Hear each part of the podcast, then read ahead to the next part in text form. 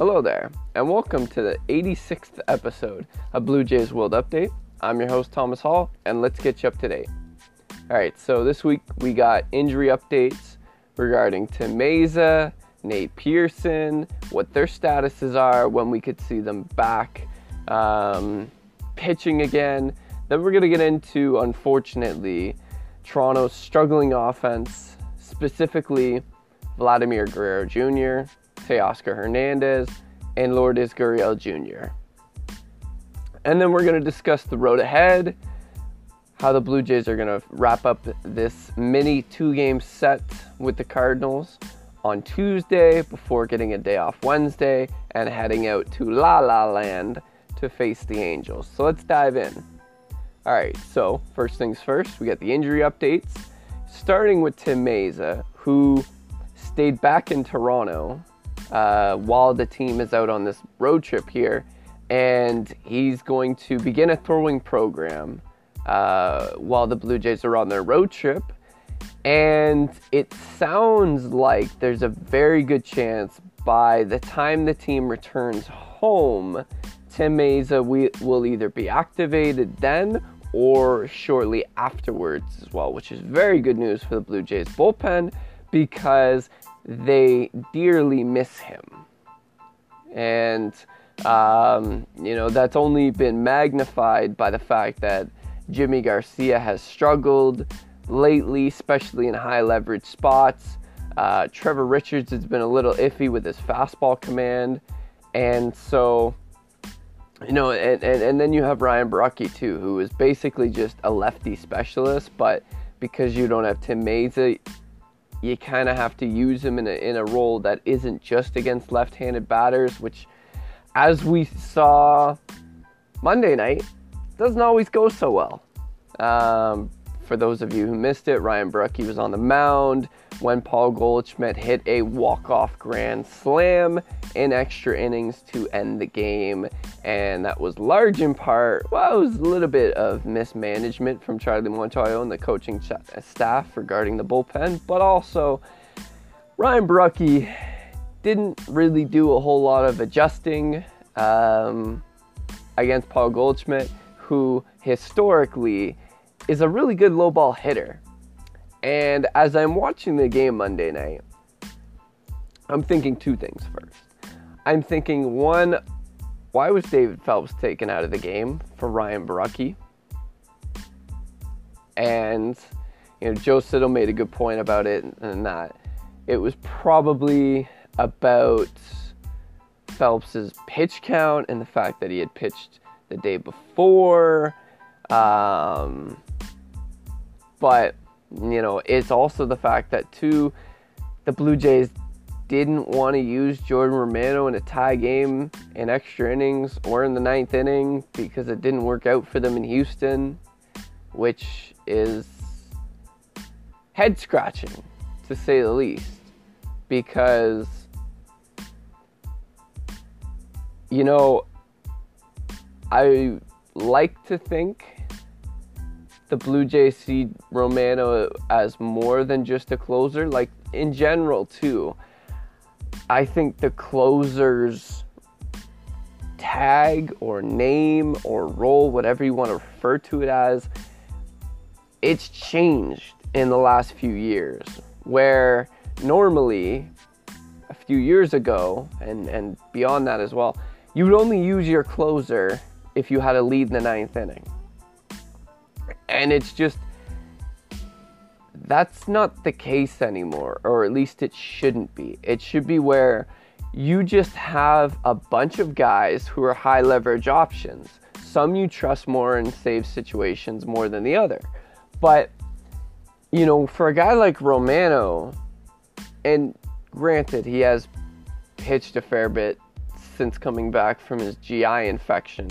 So, um, I can understand wanting to maybe give him the day off when you don't have a lead, but to say you didn't want to use him because it didn't work out in Houston is, is laughable to me. I think that's ridiculous, especially when you're without a guy like Tim Mayza, when your bullpen is already thin as it is.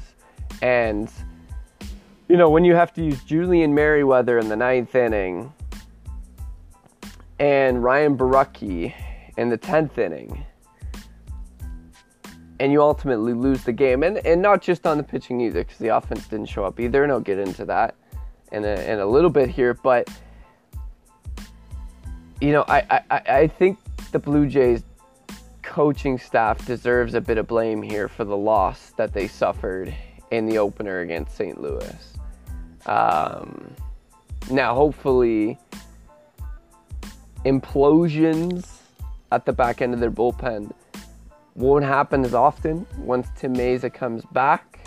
Um, but it, it further points to the fact that the Blue Jays really need either someone to emerge as a strikeout weapon out of their bullpen, say an Nate Pearson, who uh, is set to begin a rehab assignment with the Dunedin Blue Jays later this week. He threw a bullpen session over the weekend that went well down there, so we are going to see him get into some games here really soon, which is very encouraging because, like I said, he's somebody who, you know, the Blue Jays are working him up to be this multi inning reliever, but um, there's no question that if he's effective and accurate with his command, he can generate a lot of swings and misses at the major league level with that fastball and that slider. Uh, and the changeup, too, it's coming along nicely as well. But al- along those same lines, this is something that the Blue Jays are going to have to uh, explore at the trade deadline. They, they need more strikeout stuff in their bullpen because uh, they don't have a lot of it. They, they thought they were going to get a little bit of that from Yimi Garcia, and that just hasn't worked out the way they've wanted so far. He's been decent, but he hasn't been effective in the way of strikeouts. And that's really what made him who he was last year. So I'm a little concerned that that hasn't come to pass just yet. Hopefully it does, you know, when everything's said and done. But you know, Adam Cimber, as good as he is, he's not a strikeout pitcher. You know, uh, w- when Trevor Richards can't control his fastball effectively at the top of the zone and set up his changeup, he's not generating many swings and misses either. Um, and give him credit, Jordan Romano is a really good strikeout pitcher, but you know he can't be the only guy either. So, you know, you you, need one more high leverage arm to join that group. Again, it could be Nate Pearson, it could be somebody else, but you need to have somebody who's able to consistently record strikeouts in high leverage spots because, like we saw Monday night, when Julian Mer- Merryweather came into the game, and granted, he got out of that tough jam, but that was a situation where you needed a strikeout pitcher to come into the game. Same thing in the 10th inning. You needed a strikeout guy to come in and get you out of that spot. And the Blue Jays just don't really have that in their bullpen right now. Um, and that was something I was a little concerned about coming out of the offseason, is that they didn't load up their bullpen enough. Um, you know, you look over to a team like the Yankees, who their bullpen, even with Aroldis Chapman struggling mightily in closing situations, putting that aside, they have so many weapons coming out of that bullpen, and, and it, it's got taken down a peg too with Chad Green undergoing Tommy John surgery and losing him. But even without Green and with Chapman struggling, they still have guys like Clay Holmes, Jonathan Loaisiga, and many more who come out in relief and are absolutely nasty and are untouchable and rack up the Ks. And uh, that's just, you know, that's something the Blue Jays need to work towards throughout this season. And, you know, if they can add an arm at the deadline and include Nate Pearson into their bullpen, they're miles ahead of where they are right now in that department. So, um, you know, that's just something to monitor as we move forward here. But it is a very good sign that both Mayza and Pearson are progressing fairly well uh, as we near the end of May. Now, this is the part of the episode where we have to dive into the offense here. And we already sort of did a little bit by uh, hashing out Monday night's game, but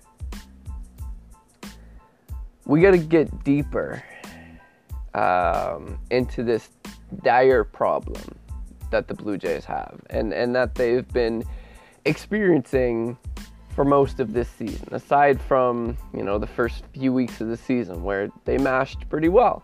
Um, but since then, it's kind of gone south. And, you know, there are a lot of factors to that. We've talked about them before, right? The injuries um, to Teoscar Hernandez and Danny Jansen. But it's more than just that too. And pitchers have adjusted to this lineup. They're no longer this new kid on the block that you don't know much about, right? You know who these players are, and give them credit. Pitchers are are doing their jobs against this offense for the most part, right? Bo Bichette's hitting really well this month. One of the few hitters in this lineup that is doing well. George Springer is having some nice moments too. Matt Chapman, um, you know, he still hasn't completely awoken yet, but he is taking some positive steps forward. And, you know, like we've talked about before, his uh, ed- uh, expected numbers are off the charts, and he's destined to break out eventually. Just not entirely sure when that's going to happen, but it will. Um, but uh, and and Santiago Espinal as well. Give him credit. Batting second Monday night too, did a pretty nice job. I wouldn't mind to see him stay in that spot for a little bit longer here. I kind of want to see what the Blue Jays can do with you know a top half of the, of the batting order that consists of Springer, Espinal, Vladdy, Bichette, Hernandez, um, and, and whatever the the rest of the lineup looks like. But those first five hitters, I'm really intrigued to see um, what they can do. You know, over a, a you know a, a reasonably sized um, amount of games, but as much as Espinal can get on base, and he's riding, I believe, a, a 16 game hitting streak right now, just unbelievable. But it doesn't mean as much that hitting streak for Espinal when you have somebody like Vladdy who's struggling mightily at the plate. Like, we have seen Vladdy go through his fair share of struggles at the major league level, right? Especially when he came up in, in 2019 and, and the COVID shortened 2020 season when, when Vladdy was in terrible shape, right, and struggled then. But the slump he's in right now is arguably one of the worst of his career. Like, over his last 65 plate appearances, which span across his last 15 games, Vladdy has 11 hits. All of them are singles. He doesn't have a single extra base hit over his last 15 games. Now, he's still getting his walks. He's got a 12.3% walk rate to just a 10.8%.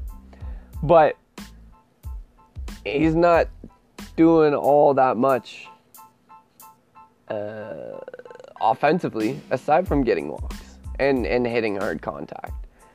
Because his slash line over these last 15 games is just 200, 323, and 200. A 200 slugging percentage. When have we ever seen Vladdy post a 200 slugging percentage and a 61 weighted runs created plus score? 61. And it gets worse too. Like I, I'm I'm even hesitant to read off these stats because of how weird and boggling it is for a player of Vladdy's caliber to be struggling like this offensively.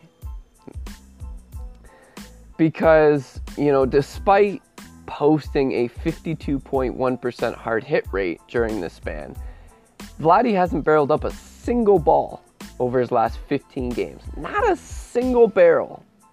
And he's got an average launch angle of negative one, which as a result has seen him generate a ton of ground balls, a 62.5% ground ball rate during this span, compared to a 16.7% line drive rate and a 20.8% fly ball rate. And it gets even worse here too, because Vladdy's extending the strike zone more than he than he usually does. He's got a 34% outside swing rate compared to a 71.4% zone swing rate. And he's still not seeing a ton of pitches in the zone, just 39.5%. Not swinging and missing a lot, but again, the biggest concern is the fact that he's hitting so many balls on the ground. You know, like overall on the season so far, he's got a 51.6% ground ball rate. A season ago, that was at 44.8%. We'll get into his launch angle here too, because following Monday night's performance, his 3.9 degree average launch angle for the season ranks as the lowest of his career. Yeah, lower than it was in 2020 when it was 4.6 degrees, lower than it was when he first came up, which sat at 6.7 degrees. Like, these are unprecedented times for Vladdy. And the big thing is, too, the majority of his ground balls are coming against fastballs. Like this month alone, he has a 73.1% ground ball rate against fastballs. And you know, when you when you first hear that stat, you immediately think, okay, well, pitchers are throwing him a lot more fastballs low in the zone, right? That must be what it is. But that's not entirely true. Yes, pitchers are throwing Vladdy a lot more fastballs lower in the zone. But if we look at his heat map here, since May 7th, he's seen a lot of fastballs at the belt level or higher. But yet, he's still smacking them into the ground. Really hardly, he's doing it, but he's still getting way too on top of balls. And I'm not exactly sure what the reason is for that. Because, you know, in previous years, we've seen um, Vladdy square up a lot more balls, right? And hit. He's not a fly ball hitter. He's more of a line drive hitter. But you know, the fact that he hasn't been able to get even with the ball lately is is very very concerning. And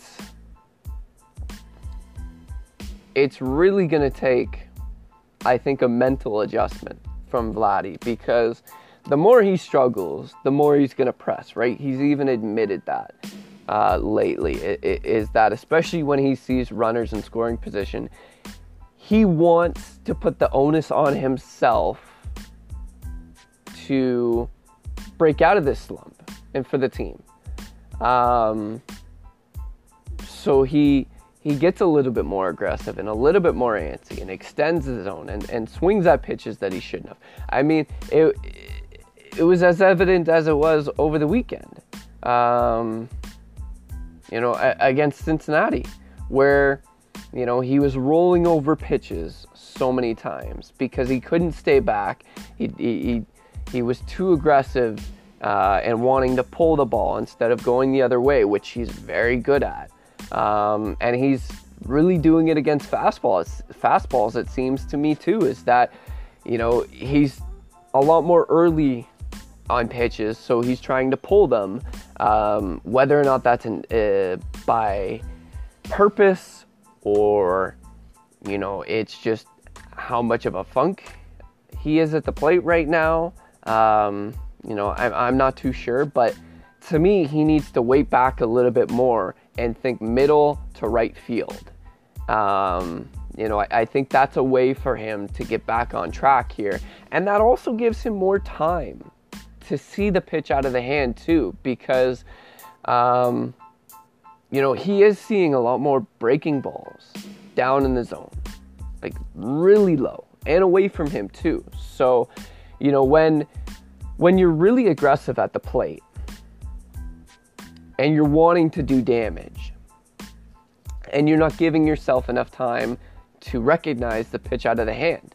When pitchers are primarily throwing you away, especially in these days when tunneling is such a priority, it's very difficult to determine whether or not it's a fastball or it's a soft uh, pitch, whether it's a breaking ball or an off speed pitch. If they're both in the same location and you're not waiting as long as you should to determine what pitch it's going to be, most of the time you're going to roll over them or miss them entirely. Um, so, you know, similar to someone like Bichette, who lets the ball travel really long, like probably longer than most hitters in the league.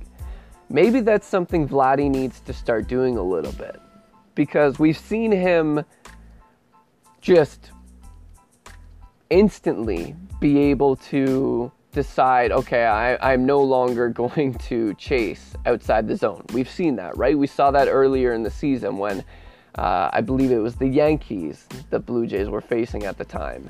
And, you know, there was just one day Vladdy showed up to the ballpark and was like, okay, I'm not swinging, I'm not chasing at pitches anymore. That's it, I'm done. And, uh, you know, give him credit. He's he's been fairly effective at that, but he has gotten away from it a little bit uh, recently as well. Um, so, you know, I, I, he does need to give himself a little bit more time at the plate too. But there are pitches as well that he's missing. Right? We're, we're seeing Vladdy foul off fastballs that he should be crushing, and we're seeing him miss hanging breaking balls too. And that's not something we've ever really seen from him um, especially at this stage of his career. We, have seen him hit them, hit those same pitches 400 plus feet. Um, so it, it, it's to me it's Vladdy is too talented to struggle like this for an entire season. But if the Blue Jays are going to improve offensively sooner rather than later, it behooved them to start receiving more offensive production, especially from a slugging standpoint, from Vladdy. And again, it's going to take an adjustment against all pitches because Vladdy's struggling against fastballs, breaking balls, and off speed pitches right now. So it's going to be, I think it's going to require a mental adjustment, but also a physical one too, because, you know, like we're seeing, right? He's chopping at balls that are even high in the zone right now, and, and he needs to lower his sights a little bit and and start lining balls up rather than just smashing them into the ground. Um, and once he's able to do that, then we'll start to see the Vladdy of old. Um, but it's unfortunately it's just going to take some time. Um, and it, it, it, doesn't help that he's facing a, a really good pitching staff in the Cardinals especially out of that bullpen, they have uh, a number of guys who throw nasty stuff, especially Ryan Helsley. We saw that Monday night where, you know, he has got an explosive fastball and a lethal slider too. Um, you know, not to toot my own horn here, but a few weeks ago I wrote up an article on him, how he's, you know, one of the more underrated relievers in the majors, um, and by good measure too, because uh, e- even the Cardinals are sleeping on him a little bit by not having him serve as their uh, primary closer because he, he is certainly capable of, of, of performing in that type of role. But nevertheless, um, it's not going to get any easier for this team either because they got to face Jordan Hicks on Tuesday, who's a flamethrower. Um, you know, and it's going to be tough, you know, for Vladdy to let the ball travel a little bit more when you're facing like 100 miles per hour on average. Um, but that's, I, in my opinion, that's just something that he's going to have to work on as we move forward here. And he's not the only player to struggle who's struggling at the plate either right now. You know, Teoscar Hernandez is another key player that has been just non-existent since coming off the IL. And uh, you know, some of his struggles are understandable, right? Like, he did miss a significant amount of time. Not as long as it could have been, especially considering he dealt with a oblique injury, which are very sensitive soft, soft tissue uh, injuries. But you know, at the same time too, he's had a, a considerable amount of time back. You know, he's he's logged already 57 plate appearances through 14 games since returning from the IL. Um, but his numbers are just pitiful uh, during this stretch. He's got a uh, 091, 123, and a 164 slash line during that stretch. Just one double, one home run, four RBIs and uh, a negative negative 25 weighted runs created plus score, just a 131 WOBA, um, and the icing on the cake from a negative standpoint is he's got a 29.8% strikeout rate compared to just a 3.5% walk rate. Um, his plate discipline has been awful since returning. Um, and it hasn't really all that improved over time during this 14 game stretch, which is even more concerning. Um, you know, because he's he's extending the strike zone a lot, like almost half the time he's swinging at pitches outside the zone. He's got a 45.9% outside swing rate during this stretch compared to a uh, 79.3% zone swing percent, and and he is swinging a lot too. He's got a 60.6% swing percentage, so he's swinging at pitches way more than half the time. Uh, he's got a 20.7% swinging strike percentage, so uh, it's a little on the high side as well. Um, and he's seeing a lot of pitches in the zone too, like more than Vladdy, uh, almost at a 44% clip. So you know, there's, there's no real reason for Teoscar to be extending the strike zone either. And even when he does put the ball in play, almost two thirds of the time it's it's on the ground. He's got a 65.8% fly ball rate or a ground ball rate during the span, just a 7.9% line drive rate, and he's not hitting the ball hard either. Unlike Vladdy, he, he's just got a 39.5% hard hit rate um, and he's only barreled up two balls over his last 38 batted ball events. So, uh, not good. Not good at all. Um, and it's worse when you have Vladdy struggling too.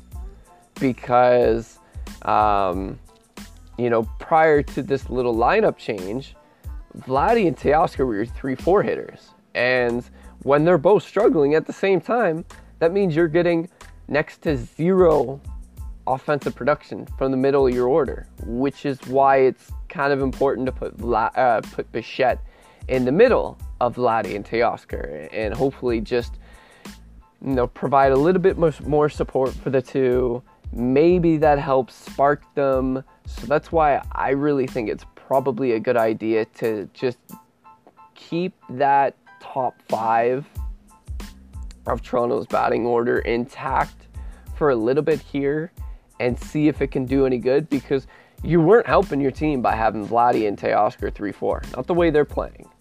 So it, it was worth shaking up.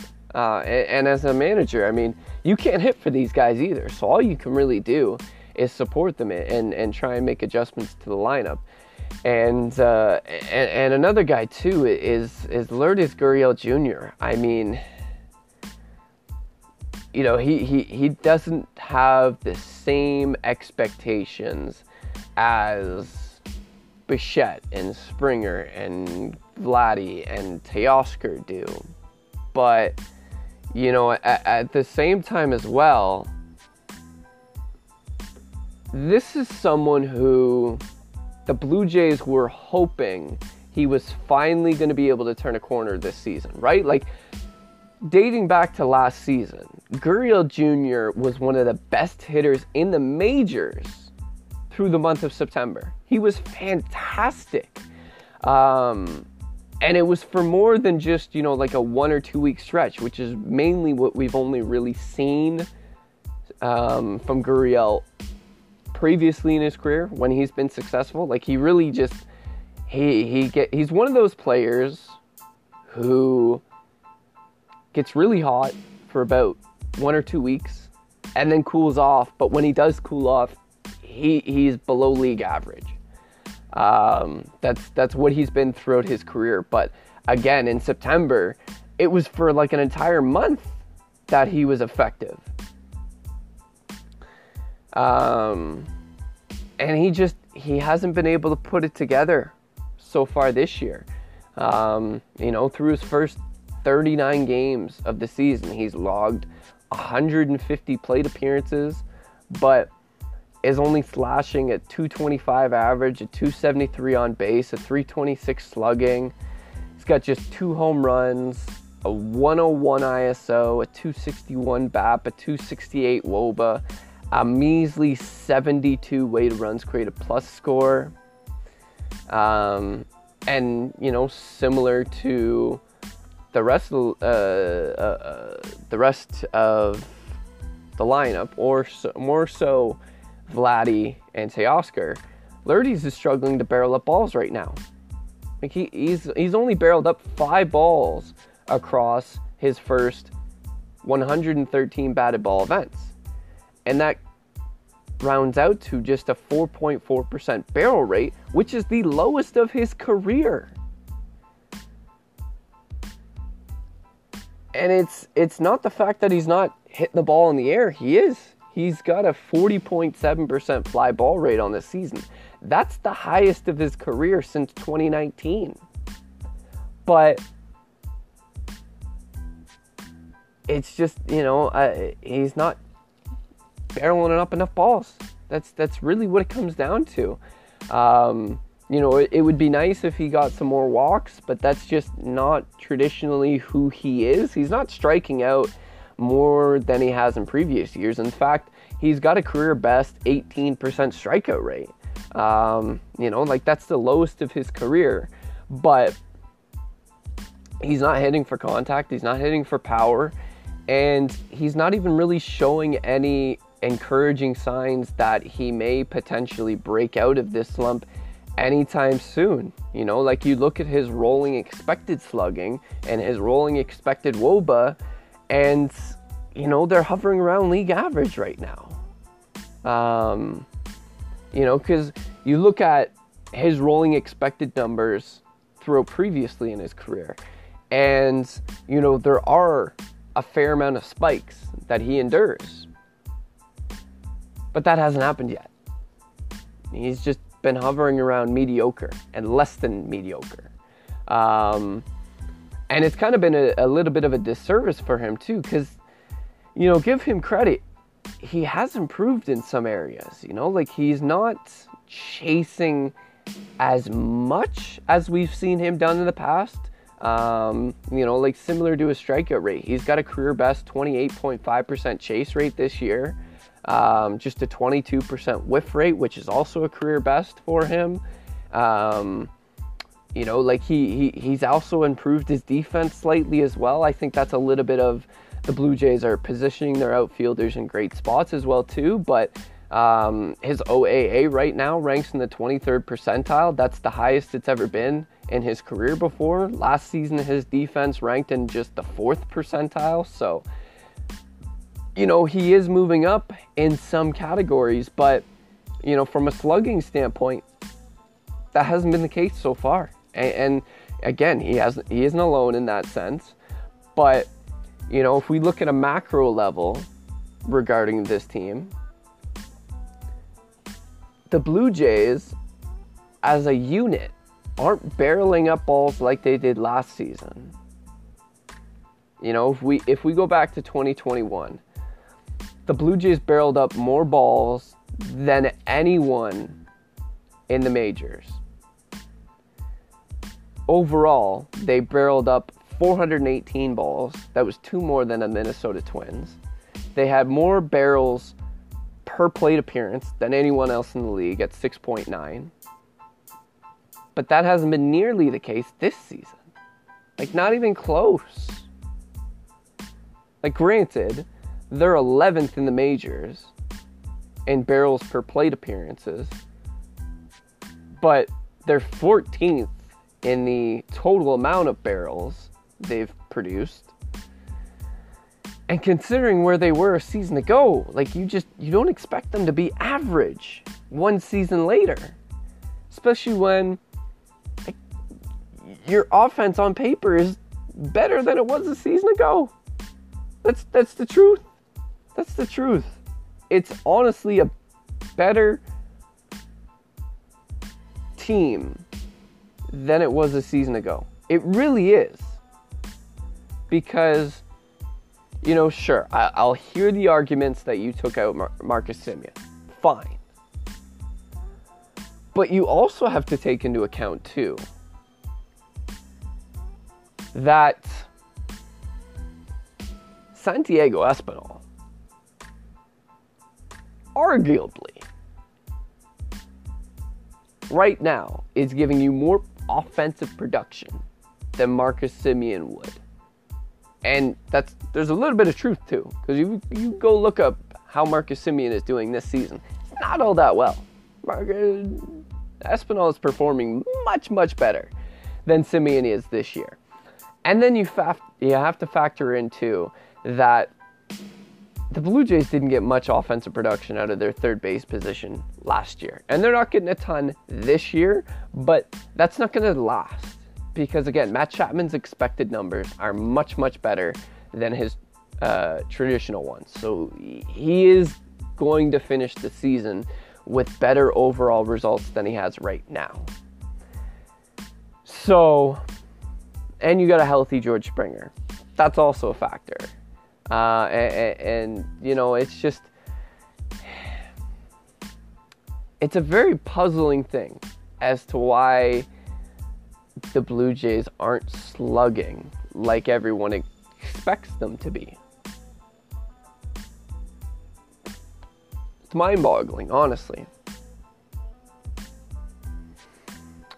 And, uh, and it the, the the toughest thing is at least for me is that you can't blame it on one thing like there's not just one aspect you can point to and say okay, this is what the Blue Jays are doing wrong, fix this, and everything will be better. You can't just say that because that's not true. There, there's multiple factors impacting this offense, and and it's more than just one person that's struggling right now too. Um, you know, if anything, it's most of the lineup aside from you know Bichette, Espinal, and Springer occasionally too. Um, but it, it's just, you know, they're going to have to adjust, right? Pitchers have adjusted to this team.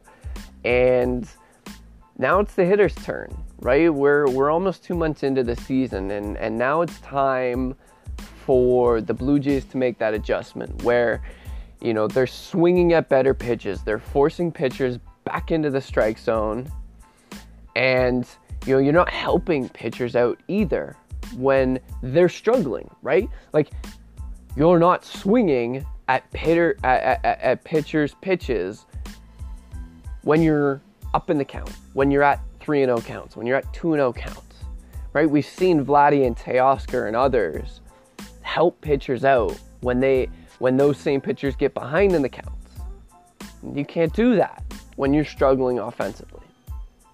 And you know, another thing I want to uh, emphasize here too is the Blue Jays can still score more runs when they're not slugging like they should be. And what I mean by that is they need to learn how to properly manufacture runs because there are going to be times too when even when you're at your best, you can't slug your way to victory. And that especially happens in the postseason where pitchers are at their best and they're lethal. And you can't just, you know, hit home runs in the postseason. You actually have to manufacture runs.